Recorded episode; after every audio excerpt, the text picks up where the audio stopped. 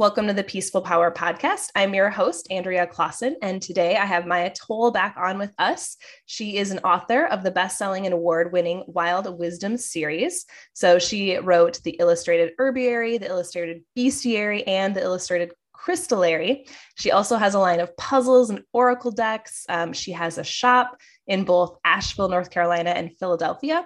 So, welcome to the show, Maia. You are, uh, I'm so excited to have you back on. I am so excited to be here. Thanks for having me again. Yeah. So I think the first time we talked, your first book, I think was just in the process of, um, you know, hitting the shelves. So I would love to kind of get a little um, touch point of where you've been the last few years and kind of how your life might have shifted. yeah. Wow. You know, it's amazing. It feels, it feels like yesterday and so long ago, both at the same time. Um, so the Illustrated Crystallary, um, at the time that it was written, was a standalone book. But I've always been interested in the three ancient medicine kingdoms animal, vegetable, mineral. And so after I did the Illustrated Herbiary, and it was like so, so popular and like feeding people in a way that they really seemed to need to be fed. Um, I proposed to my publisher that we kind of complete the the threesome and do animals and minerals.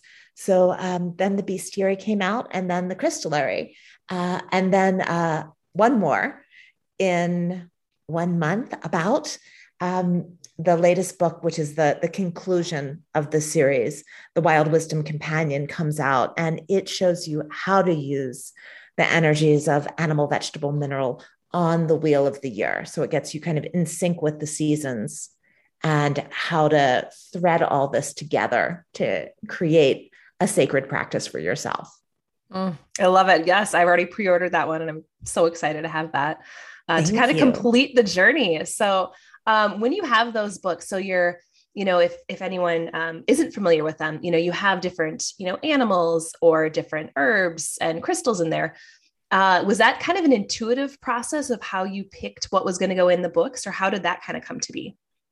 It was very intuitive. So I when I sat down to write the herbiary, I tried to make all these big plans. Like I analyzed the tarot deck and I looked at a bunch of oracle decks and was trying to kind of divide the herbs into um, suites that matched the um, the elements um, actually, I guess I should say suits because that would match the tarot deck. And so I was looking like, can I put them in into um, fire, water, air, earth? I came up with all these schemes, you know, and in the end, all of them felt tortured. Like mm. all of them felt like I was creating these very stiff and rigid boxes and then trying to put something that didn't want to be stiff and rigid in. So, in the end, what I ended up doing was I would sit down in front of the computer, I would put my fingers on the keyboard, and I would say, Who wants to be in the book today? Mm-hmm. And the first herb or crystal or uh, animal that popped into my mind got put in the book. And so it was a very intuitive process. Um, and it was interesting because I ended up having critters and stones and herbs appear that I never would have, never would have thought of. Um, you know, I'd be like, okay, so what are you doing here? And I would just type whatever came into my head, you know, like, what are you doing here? What's your message? And I would just type it. Wow. And from there, I would then have to double back and, and do research on some of these things. Like, for instance, um, a skink which is a kind of little lizard, uh, appeared in the bestiary. And I'm like, a skink? I've never heard of a skink. I'm like, what are you? You know, and I just kind of typed up what what I got. And then I went back and researched wow. and learned about like the biology of it and watched videos and looked at pictures and looked for stories from various cultures and tried to get a feel for it. And then I applied that knowledge to kind of that intuitive download and buffed and polished it into something that you know made sense with the the intellectual knowledge about the the animal, vegetable, or mineral. So it was a really fun process. Um, like sometimes a confusing process. Sometimes I would type something and like, what does this even mean? Um, oh, but, that's so cool. but it created a really interesting and, and I think different kind of book. Yeah. And if people are listening, they're like, wow, I mean, you'd really trust your intuition and maybe they're not quite there. Like, are there any tips for people to maybe dive deeper into their own intuitive process?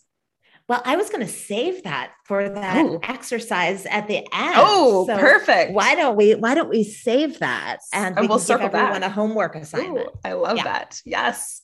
Okay. Well, then I would love to know kind of about this the next book that's coming out, you know, in your Wild Wisdom series. Um, what is that about and, you know, who is that book going to be for? So, the next book takes you through a year and it talks about the energetics of each season. So, energetics is a concept that that I know from herbalism. Um, other people might be familiar with it through other channels, but the idea is that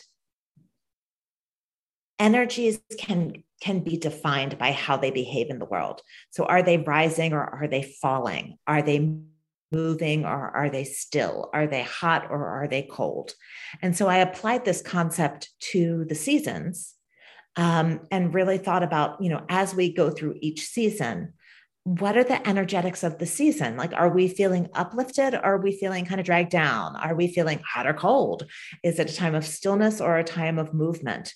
And so I, I did a deep dive into each season and then specifically talked about different animals, vegetables, and minerals that can support you during that time, as well as um, some writing exercises and some rituals. And just like the books be- before, they co- it comes with oracle cards. Mm-hmm. So at the end of each season, I chose three archetypes that um, really get the flavor of the season and did little oracles the same way I did them for for the previous books. Um, and those will will be a deck of cards like they were for the previous books in the back of the book. Oh, yay, I cannot wait. Oh. so I would love to know, like, so I, you know, I'm an Ayurvedic wellness counselor and seasons are a big part of, you know, seasonal living um, from that kind of Ayurvedic elements and the earth and the practices we do.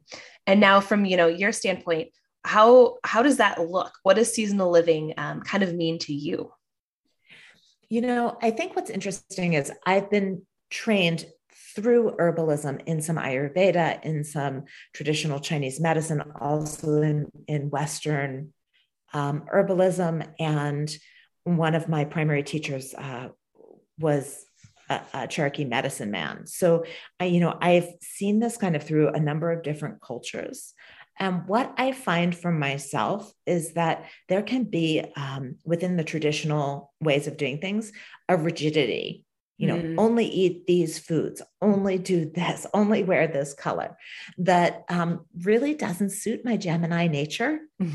so I have found for myself a much flowier um, way into this and a lot of that is back to the the concept of trusting your own intuition. I mean if you think, think about the seasons they don't flow smoothly. You know we start to get into this cool weather at the end of summer the wind can pick up and then a hurricane blows through and all of a sudden you know it's wet and humid again. Mm. um, so this idea that we're kind of rigidly in one place has never really sat well with me. It feels more like, you know, we kind of gently swim in and then we do the backstroke a little bit and then we swim forward. And um, so getting in touch with your sense of the energetics of the moment allows you to kind of ease in and play. Like, for instance, um,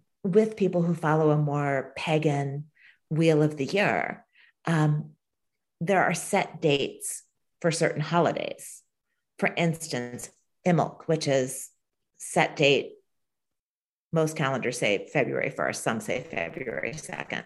Um, you know, that's become the set set moment on the calendar. But what it was traditionally was when the first ewes were were born. So when mm-hmm. the sheep had their babies. Mm-hmm. So if you don't live on a farm, then you have this random calendar day. But it's disconnected now from what was going on in the natural world mm. that originally like marked the beginning of that season. So we need to feel into it for ourselves. You know, if you get to the beginning of February and you're like, nothing feels like it's shifting right now, everything still feels like deep winter and still and calm and cold and stagnant, nothing is shifting. Well, then we're not there yet. Mm-hmm.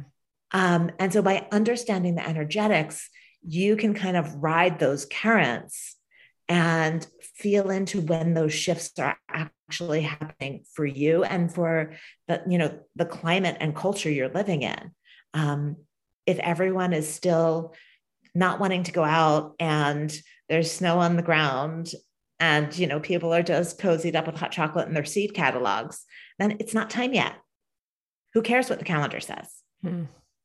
Um, yes. Um, right. So, my hope with this book is to really empower people to understand the energetics of the seasons so that they can, you know, ride the waves a little bit more. Oh, yeah. I grew up on a farm. My dad's a farmer. And so that's very much, I mean, I'm used to living like that because obviously you can't go out, he can't plant, you know, if the calendar says it's time to plant, but it, the ground is still frozen. I'm in Minnesota. So he can't go out there and do that. And so, and the same with harvesting, you know, like your calendar might be like some years it might be in September, others October, and, you know, other years you're trying to get it in November, you know, just depending on the whole seasons and connecting it all together. So it's something that I definitely grew up with seeing and witnessing. And um, I think that's also something I mean, confusing on social media because some people, you know, again, being in Minnesota, we have we're usually the last to kind of come out of that winter but you might see friends you know in other states and they're they're already well into spring you know and so just trying to say okay what is it where i'm living? and not just kind of i guess going into that social media or and most people are feeling this but i'm feeling this. Exactly you know and so like these kind of holiday greetings you know happy lammas i'm like okay well Lammas is when the grain comes in, and I'm still driving around here, and the fields are full of grain. It's not being harvested yet. Yeah. It's yeah. not Lammas. Yeah. Um, thank you for answering that because I've had those questions too on some of them. Like, well, that's not really when farmers are doing that. right, right. And so, you know, I think that first of all, this is based on the Celtic calendar, and that region of the world is really moderate, like temperature wise. Um, so, you know, some of these dates are close to correct mm-hmm. um, if you happen to live in those regions of the world, but we don't, most of us. Um, so like that throws it off right away. Like we're just, it's, we're, we're not as, as temperate mm-hmm. as, you know, those kind of islandy um, places. Like Ireland doesn't usually get deep freezes. Um, so it's just a whole different, a whole different climate. So I think that, you know, there's that piece of it. Um, and then there's just the, the desire for those systems, you know, that, that I talked about in the beginning, where I was trying to like put the cards into these boxes and it wasn't working. Mm-hmm. You know, there's this desire to divide the wheel of the year into very equal pie pieces and those pie pieces just are not the same every year. Mm-hmm. Um, so, like back in the time before calendars, people weren't quite so worried about how it looked kind of mathematically or geometrically perfect when they drew it. You know what I mean? Like it was more like, okay, now's the time that we're bringing the harvest in, we're bringing the grain in, so we're making the first loaves of bread. Let's have a party because we're we're eating through the winter phew, great, you know, we've got grain stores. Yay. um, like there was a reason for these celebrations. Yeah. Um, and so what I do love about it is that I think that for people who are living um, disconnected from the landscape, it gives them a reminder, mm-hmm. right? It, it gives you some marker like, oh, farmers somewhere are bringing in their grain and that's important for us to eat and i think that you know in a world that buys their groceries from the supermarket wrapped in plastic um, that's a super good reminder so it's not that i'm totally against it but it just can feel out of sync with your body and with the outdoors if you you know are interacting with the outdoors and so i think giving people permission to be a little looser is important mm. Yes, I love that. And that again connects to that intuition and just kind of learning to trust it. So, yay, stay tuned for the challenge so we can get deeper in there. I love it. So, since we're kind of approaching the, the fall season now, are there any rituals or anything that you really like to do to kind of honor that shift in the seasons um, in your own personal life? So I don't tend to do anything the same way twice. Mm-hmm. Um, like I don't have rituals that I do every year over and over again in exactly the same way. I have concepts that turn into kind of yearly rituals, if that makes any sense. Yeah. So, like, one of my favorite concepts at this time of year is closing the garden. Mm. Um, and when I studied in Ireland, this was, you know, kind of an important moment. My teacher used to say that um, you could harvest up to Samhain, which is a Celtic holiday, and I was in Ireland. So, you know, that kind of synced up, which Samhain is the um, not the equivalent of Halloween, but it's like that same time of year. Um, and then after Samhain, you have to leave everything and everything that you haven't harvested in the fields for the fairies. Hmm. And what I love about this is to me, it's a really um, lovely reminder that we are not the only critters that need to, to partake of the harvest. You know, that there are foxes and mice and squirrels and robins who all need to have a little something put away for the winter too. And that if we scrape every last berry off of every last bush, we're like not being good community members with the larger with the larger world. So I love this idea that like you bring in what you can until a certain date and then you close the garden. And um, my teacher would would give the garden milk and whiskey and honey, tiny, mm-hmm. tiny little little bits that um, she'd pour usually under under the hawthorn tree that lived in her garden. Mm-hmm. Um, I have found that putting honey in the garden creates ant hills, and so I have stop doing that. I'm not sure. I'm not sure why that didn't happen to her. Um, but you know, this idea of doing something to really thank the garden. Mm. And so that can be like reinterpreted in all sorts of modern ways. I mean, you know, you could thank the garden by giving it a little bird bath or a little sculpture, um, you know, or by doing a libation of fresh manure. you know what I mean? Like, I think that sometimes um, we say, oh, well, this was what was done traditionally, or this is what my teacher did, and, and, we don't want to touch it. But again, I believe in like being way flowier with these things. The idea is to show gratitude and appreciation. Mm. So, so how do you do that? It changes every year. Yes. Oh, yes. That's exactly how I like to do things as well, kind of that flowy. and this year, my garden was I didn't get much. I have about two strawberries and four grape tomatoes, and that was oh, it. Oh, wow. And I don't know what's going on. Um, like my zucchini, my cucumbers, they're flowering, and then nothing grows. And I am like, huh. So I need to do some some energy rework over there because it just it, it was not fruitful.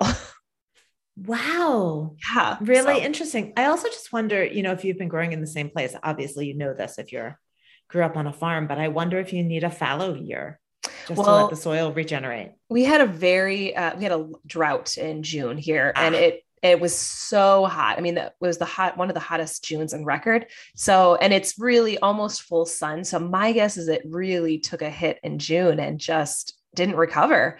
So, and my husband reworked the soil in a way that I'm not sure was great for it. So I told him, I'm like, I'll take care of it this year. Yeah. Well, so. see, but this is also really interesting when you circle back to the idea of being flowy with your your rituals, right? So, like a ritual of thanking the garden for its abundance and doing libations of whiskey and milk doesn't seem really appropriate this yeah. year. Like yeah. it seems more actually like, you know, it needs some love yeah. and some coddling eh, instead of like a celebration of its abundance, right? So, um, if you were doing a, a garden closing ritual, um, you would shift it to what the garden needs instead of what you need. Like to me, this mm-hmm. is the mm. difference between spirituality and religion. Mm-hmm. You know, religion says, say this prayer at this time for this purpose. Mm-hmm. Whereas I think spirituality says, feel into the energies around you, figure out what threads need tweaking and tweak them. Yes.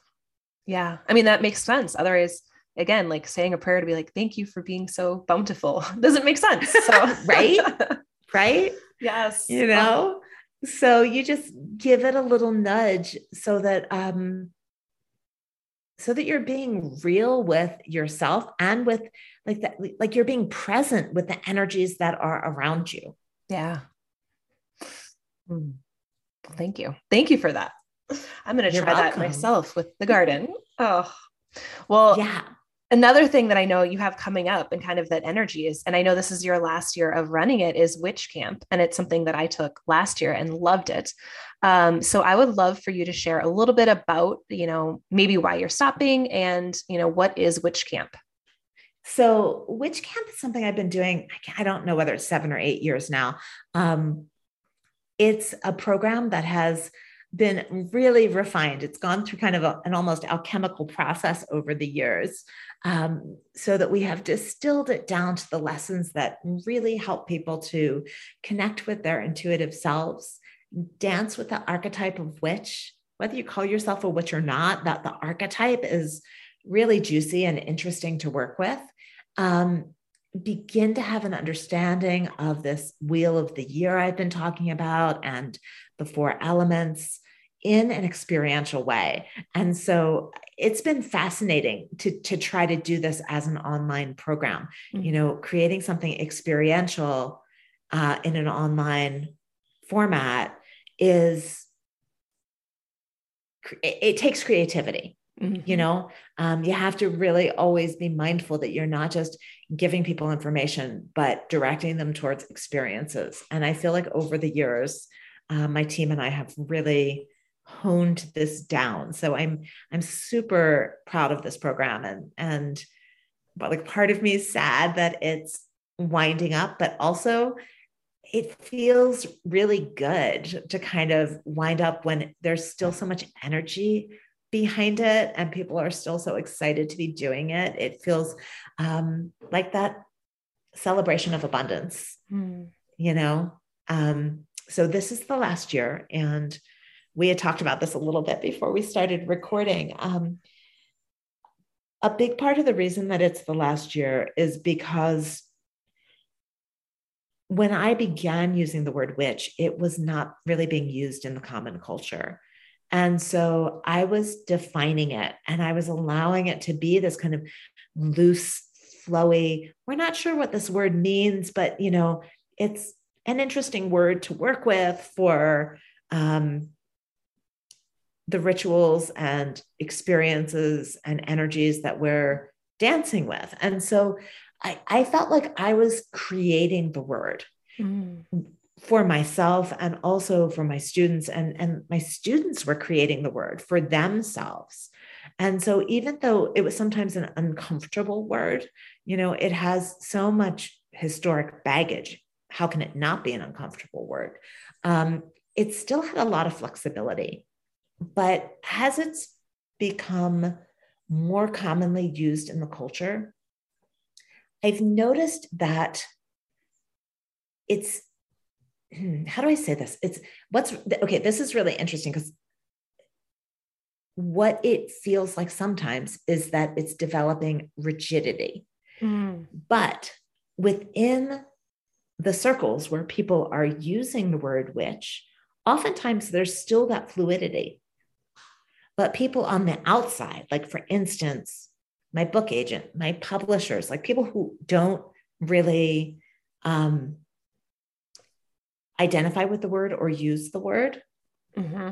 have begun to see it in a rigid way. And so instead of, of people saying to me, How do you use this word? Why are you using this word? And I get to define it for myself and for them, they're making assumptions about what I mean when I use the word witch. Hmm. And I'm finding that it's um, it's becoming uncomfortable because a lot of the assumptions they make are based on, you know, what you see on Instagram, which is sometimes performative and is sometimes almost like insta art. Mm-hmm. You know, like I'm going to create something beautiful as an act of creation and take a picture of it and put it up on Instagram, but it has nothing really to do with how I practice in my daily life. Mm-hmm. Right. Mm-hmm. Um, so you know i just think that that some of the the imagery the the darkness the black nails the happy Lammas you know like all those types of things um for people who are not inside the bubble have begun to define what the word witch means and begun to define me in ways that I'm not comfortable with. Like, I'm not making meaning anymore. I'm having meaning put onto me. Um, so I'm going to kind of have a gentle, uh, gentle release of the word in, in the public sphere. I mean, I think mm. I will always be witchy. I've never called myself a witch. I've always called myself witchy, mm. and I will always, always be witchy. Um, but I, I need to disengage from like the I- identity stuff that's going on with it right now. Mm. Yeah, I can see that. And that's, uh, do you think social media is probably one of the main factors or that performative aspect um, why it's kind of taken the turn it has? You know it's interesting. I uh, there's so many threads here because there there have been some papers written about how um, in the past couple hundred years the word witch has come up when women have tried to assert their power mm. so I find it fascinating that the word witch is on the rise at the same time as like the Me Too movement and um, even Black Lives Matter. Like, I think that this like assertion of um, the underdog, mm. however you define that, whether that's queer culture or, you know, the culture of um, gender or race or nationality, like in all these realms. Um, there has been an assertion of rights like hey we're all human we all we all should be treated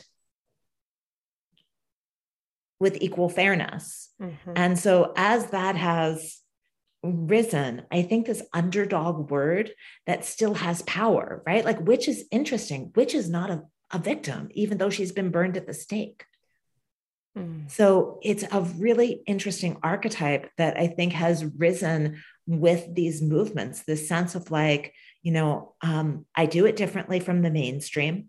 I'm tired of being crushed under your heel. Mm. you know and somehow in the way that we have tweaked and, and like you know if you're listening please hear this clearly. I do not think that like the poor girls who were burned as witches in the salem in the salem witch trials felt powerful but in the way that we have tweaked the archetype in the modern century, um, somehow that like burning has become a resurrection. Like you can't keep mm-hmm. us down. Mm. Right. Mm-hmm. Um, and so I, I think that, you know, yeah, Instagram has definitely fed it and TikTok and things like that. But um, it, it also just segues with some cultural threads that are super important right now. Um, and so, you know, I, I think it's hard to it's hard to know. It's hard to know. And the other thing that I, I think is an interesting piece of this puzzle is there's there's a theory. There was a book that was written, I think it was like probably in the 80s or the 90s, um, called The Alphabet versus the Goddess. Mm.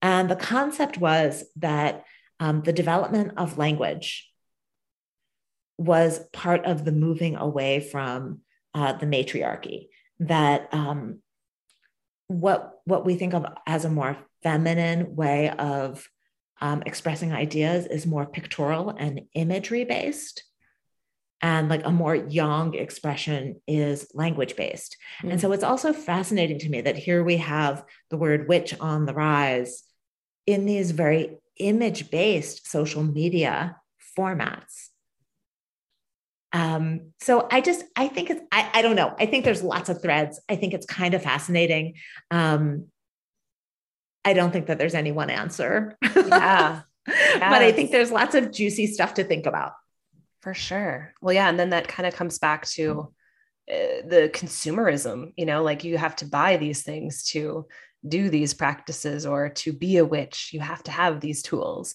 And then that whole piece kind of also, I feel, has maybe coming up on the rise as well.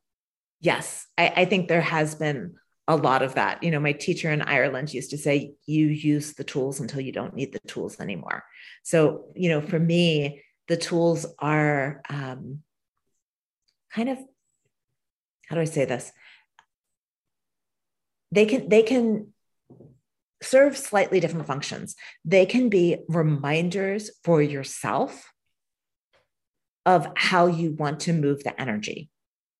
Right. So the tools can kind of be like, oh, right, you know, when I burn incense, that clicks my brain into clearing energy mode. Mm-hmm right? So it can be a personal trigger. Um, it can help something that is exists purely on the intuitive plane to become in some way visible. You know, like if you're working with some kind of scrying and you're using stones or bones or sticks or tarot cards, um, you know, you're taking something invisible, your intuition, and you're making it visible for yourself. Mm. Right. Yep. Um, and i think that they can all they can also be like jewelry on a ritual and if you know me you know like i love a good necklace mm. um so this is not meant to be an insult you know i think that um there's nothing wrong with making something beautiful you know with with creating some beauty all of those things though are not necessary after you have gotten to the point where you trust your intuition enough that you can be like, you know what? I don't need to pull a tarot card. I know this to be true. Yes. Or I don't need to burn incense. I can flip that switch in my brain without that scent trigger. Mm. So, you know, I think it's kind of both and it's, um, we don't need those things, but they're kind of like training wheels. And so, in the beginning, most people need something.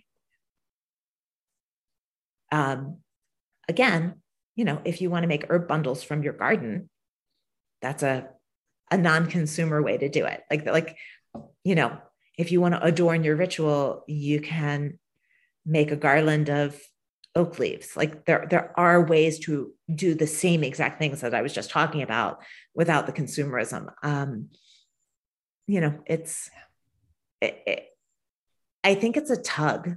Yeah. Like that, that's a mass cultural thing. Um, that desire for pretty things, mm-hmm. right? Yeah. I mean, even reflecting on my own journey, I, I did, I mean, the tools were helpful and I think it, you know, a little bit trial and error. And then now I kind of know, you know, what works and what I actually need versus I'm like, oh, that's just, you know, really pretty. And like, do I actually really you know need this and is it going to help me in my practices um, right. and that's where that you know your intuition again coming back to that because i'm you know a pretty intuitive person now and um, you know even the first our first conversation um, we talked about the word witch and i remember being so like oh i'm going to air this episode and i'm like people are going to be like what you know like you're talking about witch and all these just like weird things you know and so i'm just like okay, I'm going to air this. And then now I'm just like reflecting on that, you know, like I'm so much more comfortable and like this is kind of the world I, you know, I've been living in, but I was just scared to kind of share it. Um, so that's kind of a fun little full circle moment for me, you know, having you back on and reflecting where I've been, you know, since I think it was maybe 2018 when I had you first on. So, well, and um, I love that because I think that that's such a um, cultural reflection as well. Yeah. You know, I think that that shift is not just you. I think that like when you aired that episode, it was not out in the common culture. It was a it was a word that, you know, it made you think of like Disney movies or people who were um, like playing Dungeons and Dragons and not knowing the difference between the game and the reality. Yeah. Yeah. Um, so it's amazing if you think like it's 2021. We're talking about three years. Yeah. That's a big cultural shift in three years. It is. It is. And I'm sure this last year, I mean, a lot of us had the or the last probably year and a half a lot of like self-reflection time. And you know maybe a lot of people were like you know what? I actually really identify with this and i'm willing i'm ready to share. So you know i'm sure that probably also maybe plays a factor in you know how things are going quicker. Yes. And i, I think also the you know the climate change issues that we're facing um, yeah. have put people in a position where they're like okay how how can i like i I can't, as an individual person, um, create the rules and laws that will shift things that need to be shifted. But how can I at least come into relationship? Yeah. How can I not feel so separate from the world around me so that I have some sense of like what's going on in humanity's place and role in this bigger picture? And so I, I think that that has definitely um, fed the movement as well. Mm, yes. Ugh. Well, Maia, I would love for people to know um, where they can connect with you and where they can find all of your books and witch camp. Yeah. So everything's on my website, which is just Maia, M A I A, last name T O L L dot com. Um, and uh, the next book comes out i think october 26th everything's a little everything's a little shifty in the publishing world right now because supply chains are not great. Um, and witch camp starts in the beginning of october. And um, yeah it's the last one. So if you're curious about this archetype and um, you know want a fluid experience of it i would love to have you join us. Um. I think that's all the things. Is that all the things? yes, I believe so. Those are the main ones. Yes. And then you could find all of her other books there and puzzles and Oracle decks. I was looking through it um, last night. I didn't even know you had puzzles. I was like, oh, that's so fun. Yeah. I have been like bugging my publisher for a while now, um, trying to get like some other things that go with the books. And um, the puzzles have been so much fun. Oh so much fun. If you like hard puzzles, the one for the Crystallary is ridiculously hard. if you like easy puzzles, go for the one, go do the one for the herbiary, which is the one with the owl. But the Crystallary is like a repeating crystal pattern. Oh, it's a bitch. I love it. I usually like every winter I try to do a, little puzzle and I have a little table since it's cold and snowy and I usually like to do some puzzles. So I'll have to check that out. Well, if you send me your address, I'll send you a crystallary puzzle and you can um you can work on it through the winter. oh, I love it. I love it. Well, I just have the one final question. And so we're going to kind of come into that intuition. So, um, what would you like this weekly challenge to be? Yeah. So, you know, I think that um, working on your intuition can feel really daunting. Yeah. It's like, how do I develop this thing? And what intuition really is, is deep noticing. It's just calling the things that normally are noticed by your subconscious to the surface. So, if you're interested in honing your intuition, spend a week really focusing on your deep noticing. And the way you're going to do that is every morning, you're going to choose one random thing that you're going to notice that day. So it could be a color. You're going to say, I'm going to notice the color red today. It could be a shape. I'm going to notice circles today. It could be an animal. I'm going to notice ants today. Um, and then really challenge yourself to look for where this stuff shows up and to look outside the boxes. Like, you know, if you've challenged yourself to find ants, don't just stare at the sidewalk. You know, look to see um, if there are any ants on the billboards that are going by as you drive down the highway? You know, do any ants appear in the TV show you're watching?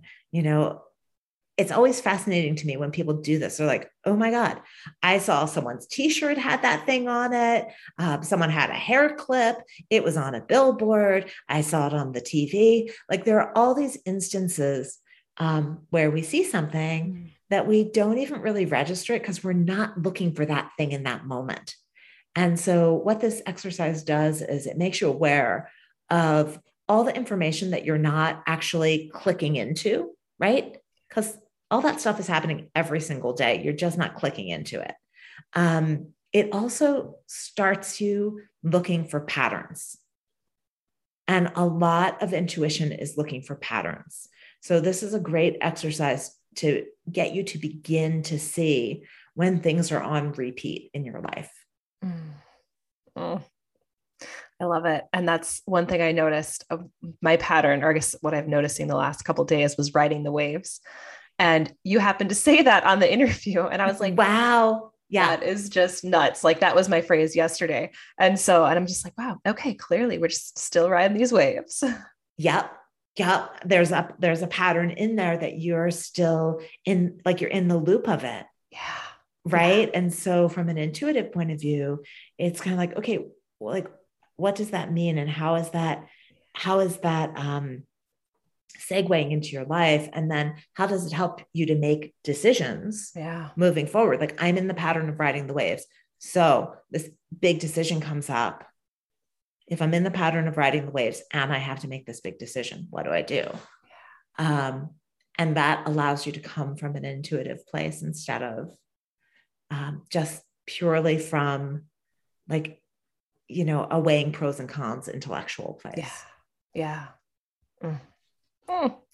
Well, thank you so much, um, Maia, for your wisdom and um, sharing that challenge. I think that's a wonderful, wonderful way to people to tap into their intuition and their own intuitive knowing. So thank you.